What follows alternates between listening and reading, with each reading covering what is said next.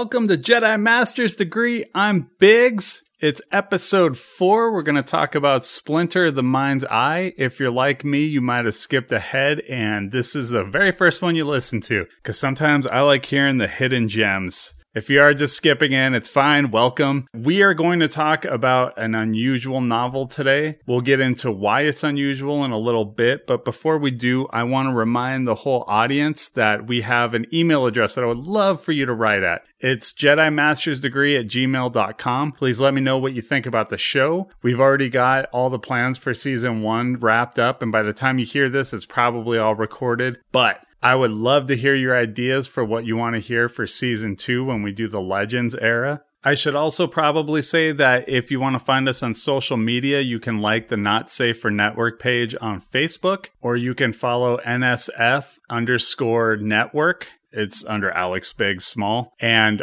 all of our podcasts for the Not Safe for Network are on there. And occasionally I'll throw up a Star Wars thing or two on there. So let's get into the show proper. So Splinter of the Mind's Eye was written by Alan Dean Foster. He also wrote the original Star Wars novelization for George Lucas. He still writes for Star Wars. He most recently did the novelization for The Force Awakens. One of the things that makes Splinter of the Mind's Eye a bit of an anomaly is that it was supposed to be Star Wars 2. You might recall during the New Hope episodes, I talked about how George Lucas leveraged his success with this movie right before Star Wars. Instead of getting a bigger direct paycheck, he asked for merchandising and sequel rights. Because he had those sequel rights, he had it in his mind that no matter what, he was going to try and make some sequels to this, even if it wasn't a big box office draw.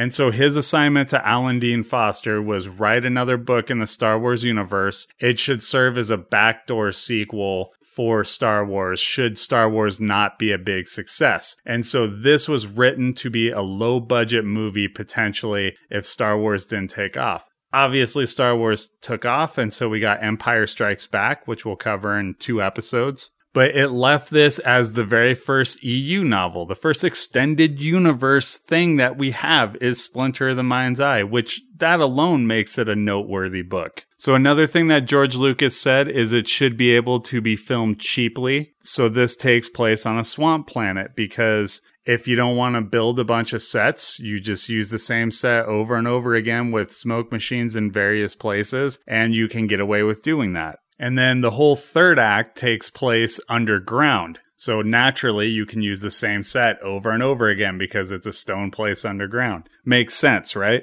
The only thing that Lucas didn't like in this book was there was a dog fight at the beginning of it between Princess Leia's ship and somebody else. And so they cut that out because Lucas deemed that as being too expensive. So it's not in the novel. Harrison Ford was not signed on for the sequel, so we don't see Han Solo or Chewie in this book. And then, of course, since Star Wars was a hit, Harrison Ford went on. He was in Empire Strikes Back. The book was a bestseller. It was released a year after Star Wars, and so it was a big hit. Um, in 1994, when they started organizing the EU a little bit better for Star Wars, they set this story taking place two years after A New Hope and one year before The Empire Strikes Back. So that would set it at 2 ABY. Now, what is ABY? ABY is the system that Star Wars uses to track years. So, for example, with us, if you've got BC, you know, if you go with the Christian meaning, it's before Christ. If you go with the other definitions it's before common era and then AD, right? Like you've got the numbering system there. In Star Wars, ABY means after the Battle of Yavin. What's the Battle of Yavin, you asked? We talked about it last episode. That is the battle where the rebels destroyed the Death Star. So this was so important to them that they look at that as the new era for numbering. And everything before that, I believe, is a negative ABY.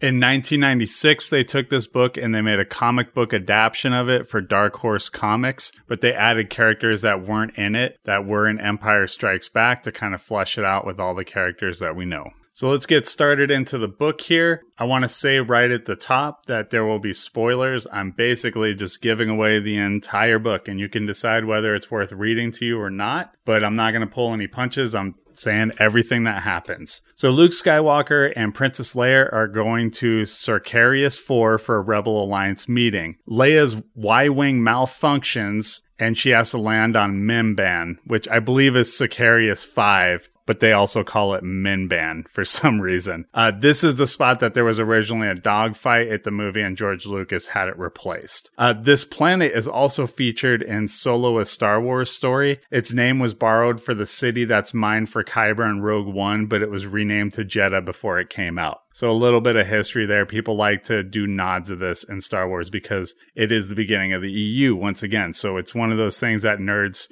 hold this up and a little bit of reverence, whether they like the story or not. The planet's very foggy and swampy. They find out right away. It's much like Dagobah in that way. Luke follows their ship down in his X-Wing. They find out that it was an energy storm that caused their ships to crash and it's caused by some energy mining on the planet. Luke gets out of his X Wing with R2D2 and searches for Leia. He finds her and C3PO. They pack up their supplies in search of a beacon that they think might have ships that will aid them in their escape to Minban.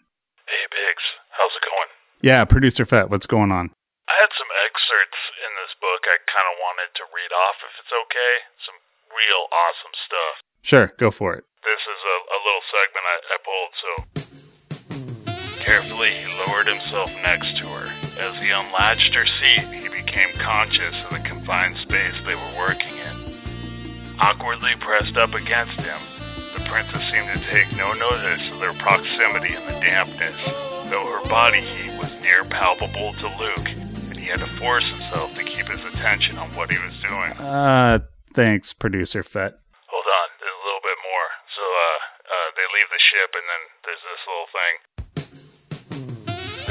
On, Luke stealing admiring glances at her when she wasn't looking.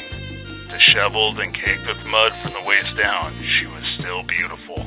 Thanks, producer Fett. So, this is a good time to point out that not all of this works in the canon of Star Wars because George Lucas, no matter how much he claims he knew exactly where it was going, didn't totally know where the story was going. And there has been many drafts of scripts that prove that Princess Leia and Luke Skywalker were not brother and sister until he got the idea at some draft of Return of the Jedi. And we'll get into that more when we get into the Jedi podcast. But for right now, I've got a quote from Alan Dean Foster talking about this because it's one of the biggest things people bring up to him whenever they talk about this book. So he said, at the time, the indications and the vibes that I got from the first film was that they were not siblings and that Luke was interested in her and she was casually perhaps interested in him. And you actually get that feeling partway through The Empire Strikes Back too and he is not wrong. so moving on, they realize that they're approaching a mining town and that the Empire has an energy mine hidden there. So they find some clothes to help them blend in and they change into them. Oh yeah,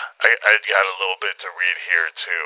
Um, so well pleased with himself, Luke stepped down to the ground and began unsnapping his flight suit out. He was partly undressed when he paused and noticed the princess staring at him.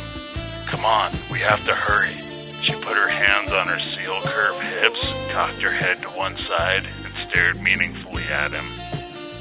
Oh, he murmured, half smiling. He turned away and continued undressing.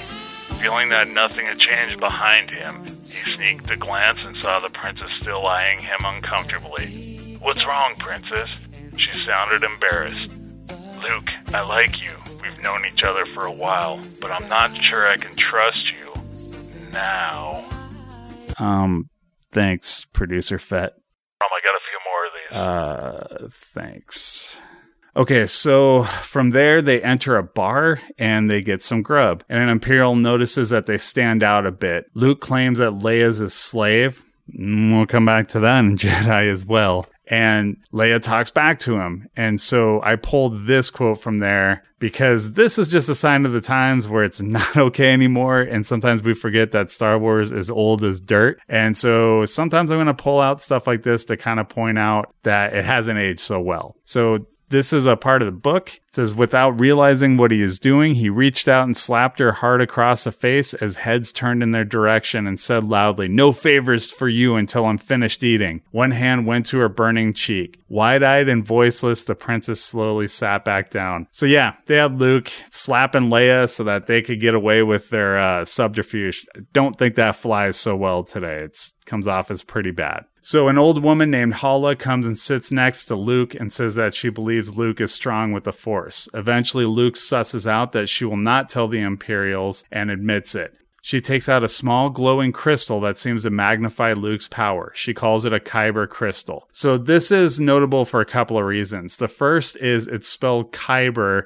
K A I B U R R. Later we'll spell it K Y B E R. And when we see Kyber crystals in the future, it'll be an energy source for lightsabers, as well as the Death Star, the Star Killer base, the millions upon millions of Star Destroyers that apparently are all Death Stars. All of that. It's all ran by Kyber crystals. That's where they're mining them from Jedha, so you can see where they would make that connection with Rogue One. Hala tells them that the growing crystal is a splinter of the Kyber crystal, which is very big. Hala gets Leia and Luke to agree to help them find the crystal, and in exchange, she'll help them get off the planet. Luke also realizes when he's looking at this crystal that his force powers are magnified. So they leave the restaurant, and Leia punches Luke back. They begin play fighting, and some miners get in a fight with Luke because they holler that fighting is illegal. Um, y- yeah. so you're gonna fight him? This never made sense to me. This is one of those things where they could have gone a million different directions, and I don't know why Alan Dean Foster went this direction. Like, hey, don't fight, it's illegal, so I'm gonna fight you. Doesn't make any sense. Anyway, so Luke cuts off one of their hands. This is the first of a couple of hands that'll be chopped off in this book, which is obviously a motif that we will see in Star Wars a lot. Uh, some stormtroopers take Luke and Leia and the brawlers to jail. The droids and Hala manage to hide, and they remain free. The two miners are told they will be locked up. So this is a little thing that I pulled out because I think it's a good example of setting up the empire and reminding you that this is an evil government. Emboldened, one of the miners decided to push his luck. Stepping forward, he announced, Captain Supervisor Grimmel, I appeal the judgment. Grimmel eyed the man the way a botanist would a new species of weed. You have the right on what ground? Shortness. Shortness of trial and informality of circumstances, the man finally got out. Very well. Since I am imperial law here, I will consider your appeal myself. Grimmel paused a moment and then said easily, Your appeal is rejected. Then I appealed to the Imperial Resources representative in charge of the mining operations, the man reposted. I want to see the judgment reviewed in another fashion. Certainly, Grimmel agreed. He walked over to the wall behind his desk. Taking a long, thin bar of plastic from its place there, he pressed a switch at one end, and as he came back around the desk, he said, The conversation has been recorded. He depressed another switch, and the bar showed a moving line of words across its waxy surface. When the record had finished, he raised and abruptly thrust one end of unyielding plastic into the argumentative miner's eye. So, kind of cruel, right? Like, this is maybe the cruelest officer we've seen yet. I'm including Vader in that. We didn't see Vader do any petty little things like that. So, uh, we've only really seen Vader in a TIE fighter blowing up people, striking down Obi Wan, who he has a lot of history with, and force choking somebody in the Imperials who's questioning him. So, all somewhat understandable compared to this. So, they're really painting Grimmel to be very unreasonable, somebody that you're not supposed to like right away. I dislike these administrative details, Grimmel says amiably to Luke and the princess. But this is a largely unknown, unexplored world, and I have little time to waste. Sometimes my decisions must be fast and harsh. Only the degree of their ability to devise more sophisticated debasements for themselves separates the human animals that work here from the natives. This kind of inventiveness has been persistent and a lamentable quality of mankind's for millennia. Realizing that as you must, I'm sure you too will be more sensible than those lower types who just left us. So I want to talk about this little section of what he just said. This is textbook colonialism. This is what a lot of people had against what the US was doing in Vietnam. And George Lucas was against the Vietnam War, as we said before.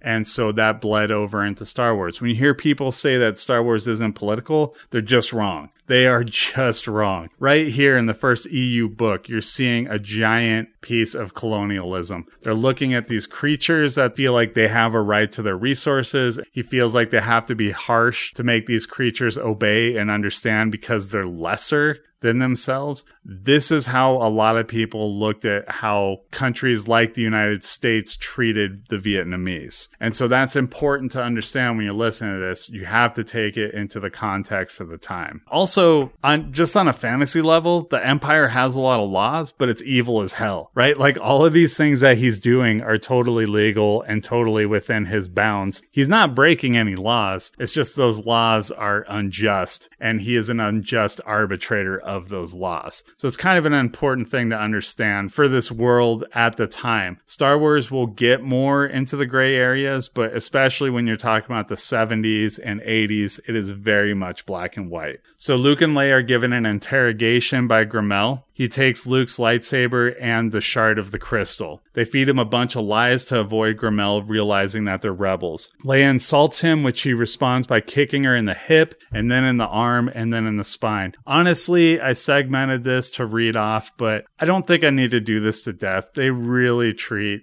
Leia horribly in this novel in a couple of spots. They really beat her, and it's interesting because when I read some of this stuff talking about Leia, there's something that I'll read off later, and they try and make that out like Leia fights, and so it is a bastion of feminism. But it's really not because the majority of this book, she is either getting beaten by Luke for show or getting beaten by Imperials to keep her in line or she's being leered at by Luke. It's just not a good look, hasn't really aged very well. So Grimmel throws him in a cell with two Yuzzem, which are these alien creatures that are really furry, named Hin and Kee. Grimmel reports all that happened to the regional governor, Asada. Hala goes to the window of the cell and uses the force to move food trays through jail bars and then use them to open the jail cell by hitting the switch. The Yuzzem kill a bunch of Imperials and find Luke and Leia's weapons, returning them to them. Hala steals a vehicle and goes with Luke, Leia, and the droids to find the crystal. While they're in this vehicle, and I find this very fascinating, Luke recharges his lightsaber. He's got a cord that he pulls out from the vehicle and plugs it into the lightsaber. I guess like a cigarette lighter to try and bring it back up. Which, first off, lightsabers gotta drain a car battery right away, right? like, it just seems to me like a lightsaber going going for I'm gonna say like five minutes takes up a whole tank of gas probably like that's a, that's an enormous amount of energy i mean we're talking about something that can cut through metal so i gotta imagine this isn't the best way to charge it maybe maybe charge it on the Death Star next time. You know what I mean? But I guess you blew it up, so you can't really do that either. Uh, it's interesting because in later lore, they decide that the Kyber crystals are what are the energy source for the lightsaber, so they're able to skip this whole we need to charge a thing altogether by just having the crystals be semi magical and leaving it at that. But they didn't have that just yet. So this is why this book is very soft canon for the day because it was immediately undone as soon as they started started doing all the EU stuff. Hala thinks that the Kyber crystal is in the temple of Pomojema. The vehicle suddenly gets stopped by a giant worm called a Wandrella, which tries to eat them. Luke and Leia get separated from the rest of the group on foot and are chased by the worm. Eventually, they fall down a well and hide on a ledge. The Wandrella chases after them but falls down the well. Oh yeah, I got I got another excerpt here. Um, at the same time, the princess grew aware of how tightly she was clinging to him. Their proximity engendered a wash of confused emotions. It would be proper to disengage, to move away a little. Proper, but not nearly as satisfying. She was utterly drained, and the comfort she derived from leaning against him was worth any feeling of impropriety. Uh, thank you again, producer Fett. Yeah, no problem. Some of my favorite stuff. Hey, I got a quick question for you. You big Game of Thrones fan? Uh, love it. Absolutely love it. Who were you rooting for to take the throne? Seriously, wasn't everybody? I kind of figured that. All right, thanks, producer Fett. All right, Go along. Have a good day off. Move along. See you later. Move along. So Luke and Leia explore the well, which leads them to an underground lake. They find a lily pad that works as a boat. A creature attacks them from the water, but Luke fights it with his lightsaber.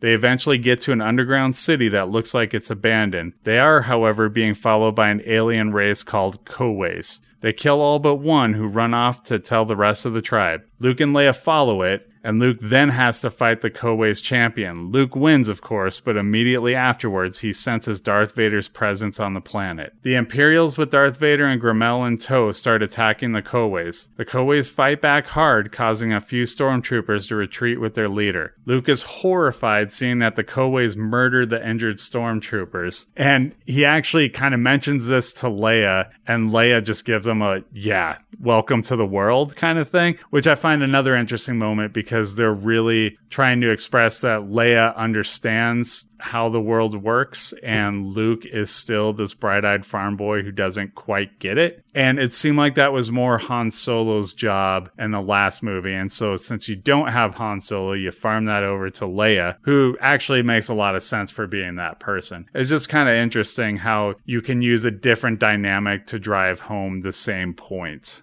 Darth Vader starts yelling at Grimmel for not preparing his troops properly. He tells him that as soon as they realized that they were fighting guerrilla tactics, they should have switched how they were responding. Grimmel says he had no idea that they were going to be under the leadership of Luke or Leia, and it wasn't his fault. Darth Vader says he will enact justice when he holds the Kyber crystal, and this is great. So Grimmel tells him that he was hoping that he'd get that honor. Vader snaps up his lightsaber, slashes it through Grimmel, and then kicks him off off of the transport, saying that they'll move much quicker without his dead weight. I love that, dude. It's so great. I just love villains turning on villains. It's so dumb. It's this great trope that I just never get tired of. And I guess my favorite thing about Empire is the fact that Vader kills a lot of people and most of them are his own officers. and I just love that. At some point, they decided after Star Wars, let's just have Vader really go after everybody because all he does is force choke somebody in A New Hope. And he doesn't even get to force choke them to completion. But in this one, he's killing officers and an Empire Empire Strikes Back, I think he kills two officers. Pretty great. They doubled down on what they did in the book. So Vader heads towards the temple. Luke finds a leftover transport and his group heads there as well. Luke, Leia, Hala, Hin, Kee, C3PO, and R2D2 arrive at the temple realizing they've beaten the Imperials there.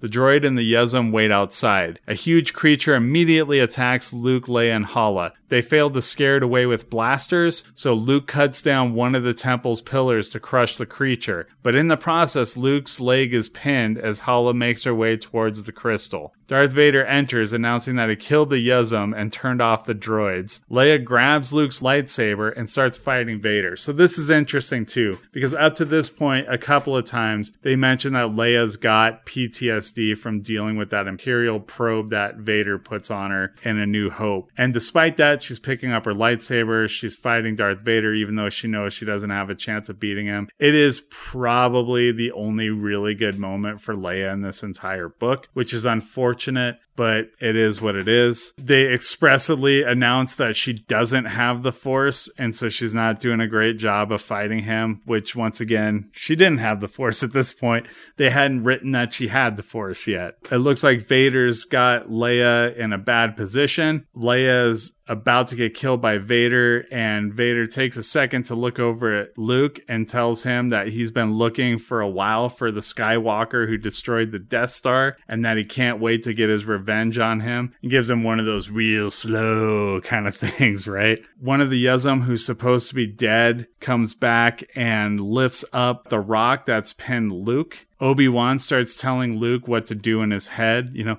Luke, use the force, that kind of thing and Hala has gotten the crystal and given it to Luke, and so Luke is even more powerful than he would be normally, and so this is how he's able to go toe and toe with Vader. At some point, Luke chops off Vader's arm.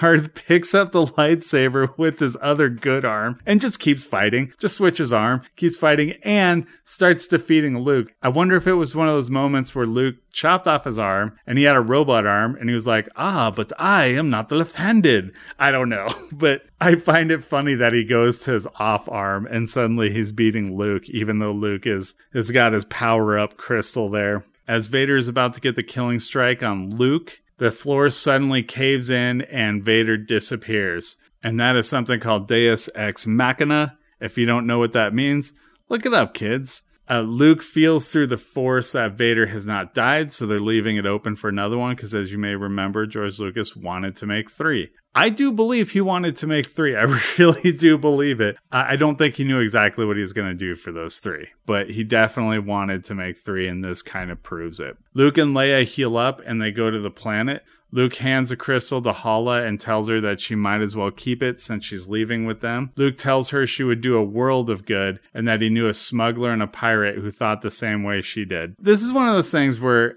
I don't see any evidence of that. She never really thinks like Han. The only part that even approaches it is she sneaks off to get the crystal, but it's not even for fortune or glory kind of thing. So I don't know. I, they were kind of trying to throw her into that role, the Han Solo role, but it didn't really work for how they put that character together. But whatever, it doesn't matter because we got Empire Strikes Back. Thank God. So that is Splinter of the Mind's Eye. You might notice this episode is shorter than the movie episodes. Sometimes that's going to happen with the books and the cartoons and all of that stuff. These episodes are going to be as long as they need to be. So sometimes they'll be short episodes, sometimes they'll be long episodes, but this is kind of what you can expect from now on. So this is probably a good place to stop this episode. Join us next week when we talk about the absolute tragedy, the travesty that we call the Star Wars Holiday Special. We're going to have a lot of fun making fun of it. May the Force be with you.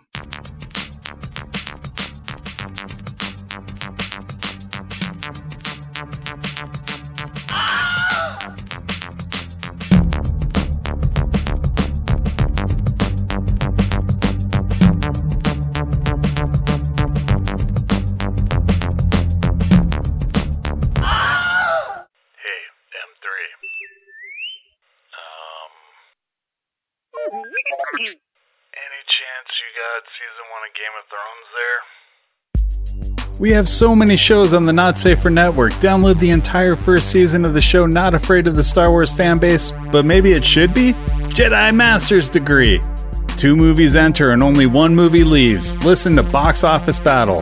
Learn the history of television one show at a time with the podcast In Syndication. Music, anime, pop culture, movies, TV show, and the random babbling of two dudes who need to find something better to do. Check out A Feast of Geeks. The podcast that's perfectly described with its title, Movies with Wrestlers.